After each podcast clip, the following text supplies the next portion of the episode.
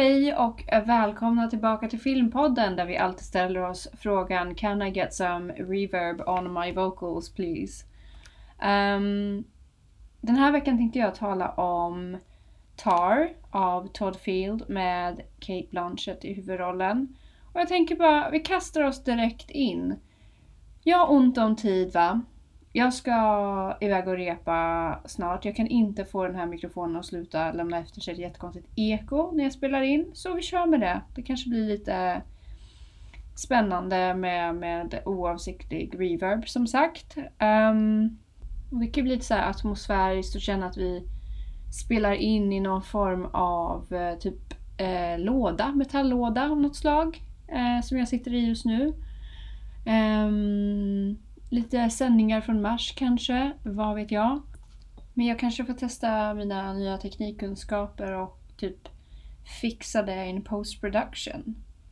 Så håller man ju alltid på inom film. Att man, eh, om man inte vet vad man håller på med säger man alltid I'm gonna fix it in post. Och så gör man inte det. Nej, man gör inte det. Man ljuger. Man ljuger, man rent ut sa. Alltså man kan ju inte uppfinna någonting i post som inte finns liksom till exempel i manuset. Det går ju inte. Men det kan man ju ofta inbilla sig att man kan när man står där i stunden och bara ja, ja, vi fixar det i efterhand. Har det någonsin hänt att något har blivit fixat i efterhand? Mm, Justice League hände och vi kan ju knappast säga att det gick bra. Nej. Vad tycker vi? En av de sämsta filmerna någonsin? Eller? Eller? Det är så irriterande med sådana här storfilmer som har enormt mycket pengar och enormt mycket potential och fortfarande lyckas vara så här, bli skitdåliga. Det är oerhört frustrerande. Men då för att tala om en film som inte är skitdålig, Tar, som sagt, av Todd Field. Såg ni den segwayen där? Alltså det är ju, hon är proffs nu, håll i er. Nästa anhalt, grammisarna. Eh, men ja, ja. Jag har varit kär, ska jag berätta för er, i Kate Blanchett eh, sen jag såg henne i Sagan om ringen när jag var liten. Och jag blev alltså helt besatt. Hon har blivit Oscar-nominerad för sin roll som den fiktiva kompositören och dirigenten eh, Lydia Tarr. Eh, men filmen nominerades även för bästa film, bästa regi och bästa manus. Och den klassas som ett psykologiskt drama men är också egentligen en skräckfilm. Min favoritreplik eh, kanske att säga. Har märkt att jag klassar allting som en skräckfilm för att världen är fruktansvärd. Skoja! Men en skräckfilm om maktens natur. Eh, kampen om makt, kampen för att få makt, ta makt, vad man ska göra med makten när man har den, hur makten korrumperar den. Eh, och vad som händer när man blir en mäktig person eh, när man inte har givits den här makten från födseln. När man liksom är liten och rädd och kommer från ett pissigt hus ute ingenstans men vet på något sätt att man är avsedd att bli bäst i världen. Och är stark och galen nog också följa den impulsen. Så filmen diskuterar egentligen också konstvärlden eller kulturvärlden och då speciellt den så kallade finikulturens eh, pretensioner och interna kamper. Där vi har hierarkier och enormt många rum med lyckta dörrar där bara, ett ex, bara exakt rätt nyckel liksom kan låsa upp porten för den som är inrättad. Och jag kan tänka när, även så när man håller på inom community theater um, så är det jättemycket politik. Alltså det är därför ofta så många inte säger någonting när saker är korrupta eller liksom um, etiskt inkorrekta eftersom så mycket hela tiden står på spel i de här hierarkierna och fallen ofta är så himla långa från toppen. Eller speciellt, inte från toppen kanske ens, men från lagren under toppen som det är väldigt svårt att komma till. Så när folk väl tar sig dit så är det ingen som är modig nog att riskera allting för att eh, skydda sin integritet eller sanningen eller vad man nu vill kalla det. Eh, för att det anses inte värt det. Helt enkelt. Och där i ligger ju ett stort problem, just den här otillgängligheten samt då, mm, eller exklusiviteten och den liksom interna kamp det medför som inte direkt gynnar just integritet, sanningssägande, sanningssökande utan istället gynnar framför allt systemet som har byggts och har byggts runt en viss social kod. Ehm, men i alla fall, så i den här filmen då så kommer vi in i Lydias liv när hon har makten. Hon är högst upp i näringskedjan, på toppen av täppan, stark och välskräddad som fan. Eh, skarp som en slipad dolk och filmens eh, gråa färgskala går liksom in i, eh, i henne som person. Den här kalla men samtidigt enormt målinriktade eh, känslan av en, av en krigare typ. Hon har gått in i den här rollen som någon slags aggressiv typ militärkapten från 1700-talet. Det är så här um, Art of War-stämning här verkligen. Eh, där det gäller att trycka på rätt knappar men också att hålla sig fast vid makten på precis rätt sätt. Vilket man ser framförallt i hur hon behandlar sin assistent som har aspirationer att bli just en, en dirigent som, som Lydia själv men som hon alltid, alltid, alltid trycker ner lite subtilt så fort hon liksom um, visar sin egen agens eller eh, personlighet eller eh, passion eller kunskap. För att hon är ett hot mot makten. Men hon har också varit klok nog att sätta henne vid sin sida så att hon kan ha full koll på henne. Hon har gjort henne till sin högra hand. Um, så allt är grått. Ljuset är grått. Bilen hon åker runt i är grå. Uh, den enorma stilistiska lägenheten hon delar med sin alldeles för godhjärtade fru är helt i grått. Förutom rummen som frun håller till i. Eh, hennes böcker och filtar och kuddar är, de, är det liksom det enda mjuka som bjuds in i den här lägenheten. Och det är intressant att majoriteten av deras interaktioner senare i filmen när hennes fru börjar ifrågasätta henne rör sig mer och mer mot de här färgglada, varma rummen där, eh, som uppenbarligen är fruns liksom domän. Så maktskiftet demonstreras just med den förflyttningen i rum. Så det som blir ironiskt, eller snarare kanske ironiskt är väl fel ord, men är just det här att, att Lydias mästerliga um, drag som dirigent är också reflekterade i Todd Fields mästerliga grepp om sitt medium. Och eh, Lydia och hennes fru är kollegor hennes fru är dessutom en av de viktigaste personerna i hela orkestern förutom Lydia då som eh, första eh, violinist. Och eh, det faktum att hon har sin egen makt och sin egen drivkraft gör henne ännu mer intressant. Och gör också att filmens poäng om eh, Lydias inre värld och ambition inte blir något som en del av den här konstiga schablonen typ kall karriärskvinna Eh, filmen är istället full av drivna kvinnor som inte beter sig som psykopater. Eh, så filmen blir istället en, en, en ordentlig meditation kring makt och de här förhållandena mellan just den här kylan, narcissismen som Lydia har och kanske just tankar kring vad som krävs för att faktiskt ta sig, inte bara till toppen av orkestern men toppen, toppen av världen. Um, jag tänker på när Nina, nej Linda Nocklin ställde sig den här provocerande frågan, var det typ Mm, 1971 kanske. Why haven't there been any great women artists? Och hon var ju konsthistoriker då. Och eh, för att vara great måste man ju också, i alla fall i den patriarkala kulturen, iklädda sig rollen som rovdjur. Eller? Är det sant? Jag vet inte, men det känns som det är den bilden åtminstone vi har som samhälle av den stora konstnären. Det är ju en person som är ja, men närmast verklighetsfrånvänd på ett sätt som oftast endast män har råd att vara. Så det är så intressant att se hur just den rollen när den förflyttas till en kvinna som är, blir någon slags Harvey Weinstein-karaktär i det här fallet. Um, och hur det utvecklas och vad det faktiskt betyder för just inte kanske kvinnligheten som sådan men mer för konstnärskapet.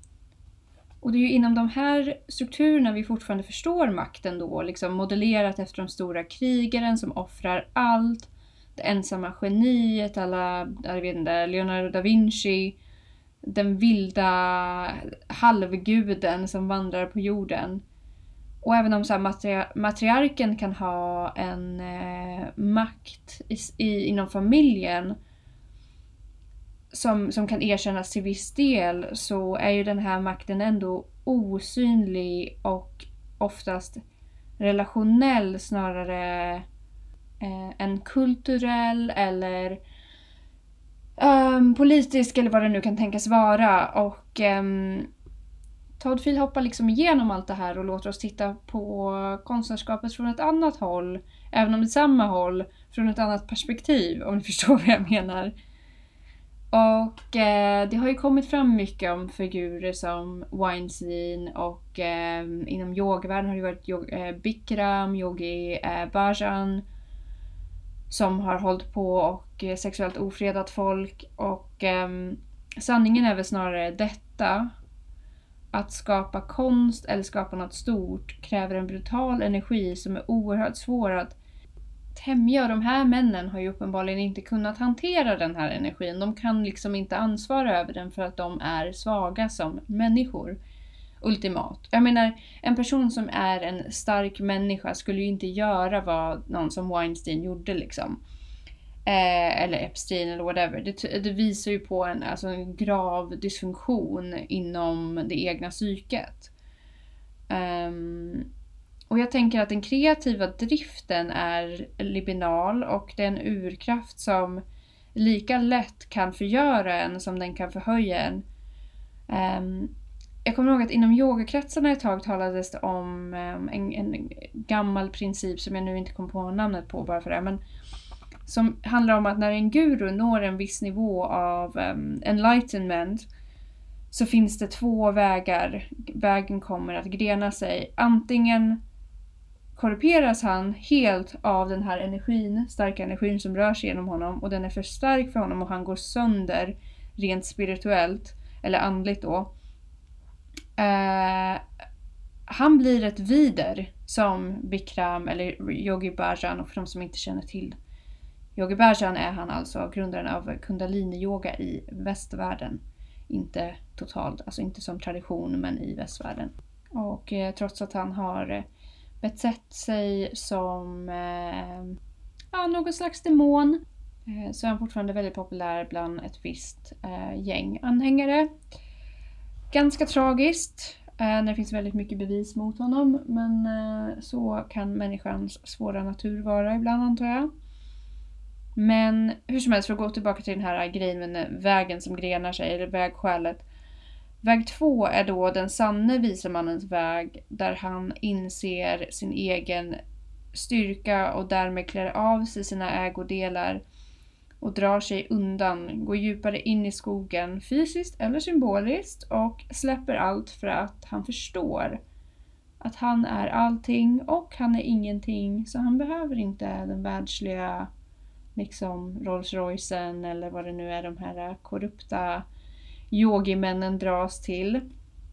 Men eh, Lydia Tarr tog sig till toppen och blev Bikram. Hon var inte stark nog och inte överväldigas av den kreativa energins urkraft och gå under utan istället blev hon, som dem, ett subtilt monster. Ultimat är ju sånt beteende också en enorm själslig svaghet som sagt. Det är en fruktansvärd tomhet som blottlägger sanningen. Här sitter eller står eller springer en svag och patetisk liten människa som alltså blivit satt på en tron som han eller hon inte är värdig. Och eftersom hon är den första i ledet och inte en produkt av år av nepotistisk nostalgi och medvetet klamrande vid en makt som inte är hennes måste hon också falla. Hon är liksom ingen prins Andrew med en helt korrupt dynasti bakom sig som kan fånga upp henne när hon faller.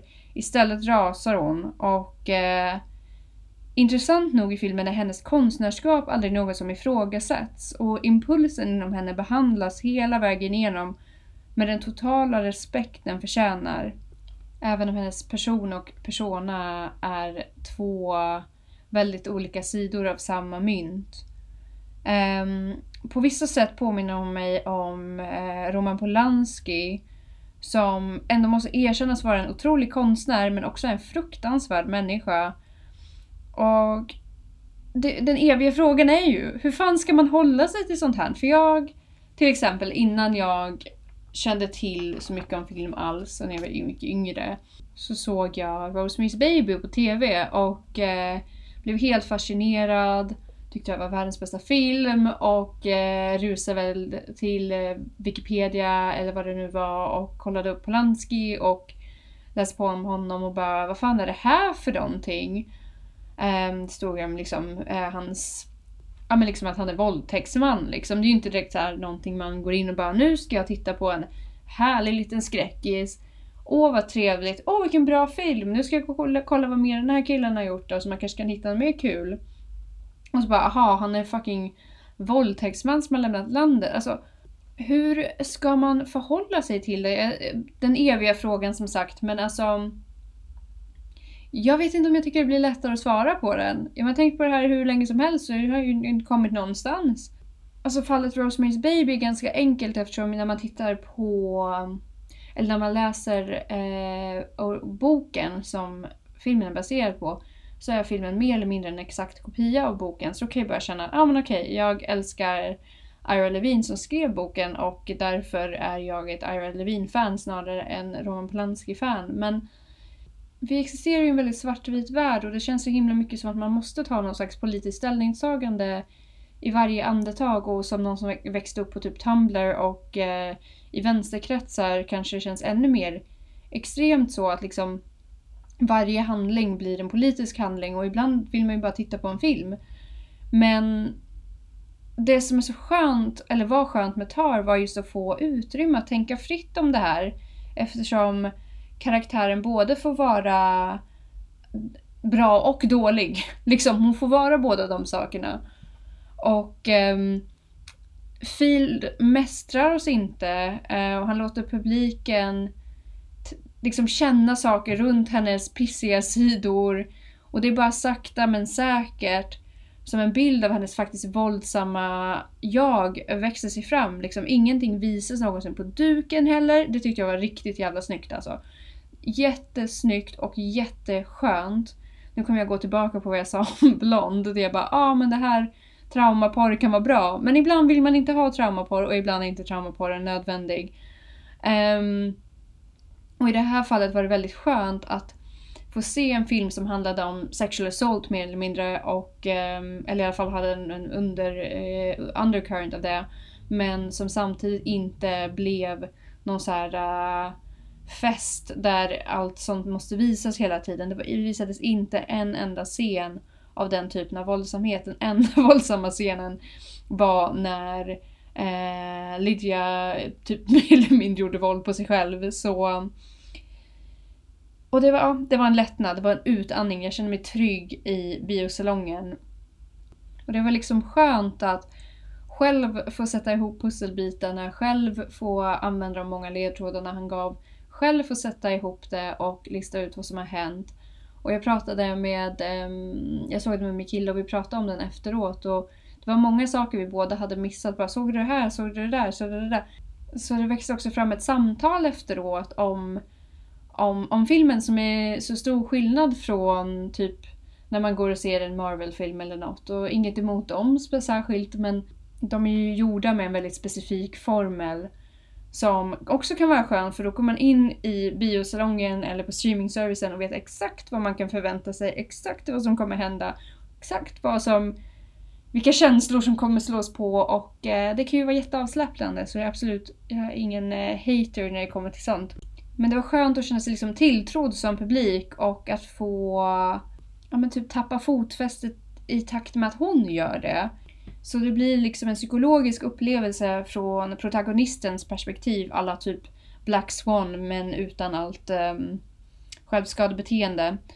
Uh, och uh, ja, det var en enorm lättnad att inte behöva se ett enda övergrepp på, på skärmen. Det kändes ärligt talat som en gåva att få lista ut vad som hände själv och läsa mellan raderna som sagt. Och det är eh, men så himla frustrerande att eh, tänka på hur ofta publikens intelligens faktiskt underskattas. Um, filmen i sig är liksom frustrerande nog med enormt långa tagningar, plågsamt sega scener, där det känns som regissören verkligen retas med oss och testar vår koncentrationsförmåga. Och han lägger in massa detaljer som är superlätta att missa som jag nämnde. um, han påminner på sätt och vis om en föreläsare jag hade förra året tror jag det var. Som hela tiden försökte testa oss och testa att vi lyssnade genom att eh, lägga in massa obskyra frågor. Typ vi skulle läsa kanske sex akademiska artiklar och sen så blev det någon så konstig frågestund där hon frågade jätteobskyra frågor om texterna för att kolla att vi hade läst dem ordentligt. Men liksom hon gjorde det på ett sätt att hon bakade in det i föreläsningen så man visste aldrig de här skulle frågorna skulle komma och det kändes verkligen som så här när man inte visste svaret. Att ens typ milda mamma eh, hade blivit jättebesviken på en och eh, Ja, men jag känner så här att Todd är vår daddy och han håller på att lägga in små utmaningar här och om vi missar dem så förstår han, han är överseende med det, men han är också väldigt besviken. Och på samma sätt är filmen otroligt irriterande som sagt. Färgskalan är grå. Lydia är pretentiös och självgod och igenkännlig och provocerande och briljant och helt fuckad i huvudet. Hon är jobbig att följa men ibland så här mjuk och rolig att man bara... Ja, man förstår verkligen varför de här människorna runt omkring henne låter henne hållas för att har de här kvaliteterna som gör henne liksom älskvärd på sitt sätt. Uh, så man liksom förstår ändå de som vill tro henne, vill förlåta henne trots alla hennes misstag. Och de som liksom har vetat om de här misstagen hela tiden och hennes hemska sidor men ändå liksom vill hålla, klamra sig fast vid någon slags idé av henne som det här geniet som är ofelbart. Och alltså jag har inte ens nämnt den förträffliga assistenten som Lydia behandlar som skit och jagar efter för att få matcha lattes som man sträcker sig liksom. Hon gör den här klassiska bara sträcker ut handen och förväntar sig att latten ska dyka upp. I en känningsfaktor 1000 kan man väl säga där. Och eh, vi har också den förträffliga ryska celloisten. Säger man så på svenska? Nej. En person som spelar cello. Okej? Okay? Eh, som Lydia blir helt förtrollad av och som faktiskt tillåts vara sin egen person med sina egna motivationer och sin egen bakgrund, sin egen makt, sin egen kraft och styrka och talang. Så hon blir liksom inte någon så här äh, sidekick till um, Lydias storyline om hennes sexuella drifter utan istället blir hon liksom en egen person med egen agens och jag uppskattade verkligen det igen. Alltså jag tycker Phil har hanterat det här ämnet otroligt snyggt faktiskt. För att det ger en utrymme att känna själv, tänka själv, reflektera utan att hela tiden bli traumatiserad av ämnet eftersom det är ändå så mörkt. Men jag tänker låta er uppleva alla de här karaktärerna på egen hand.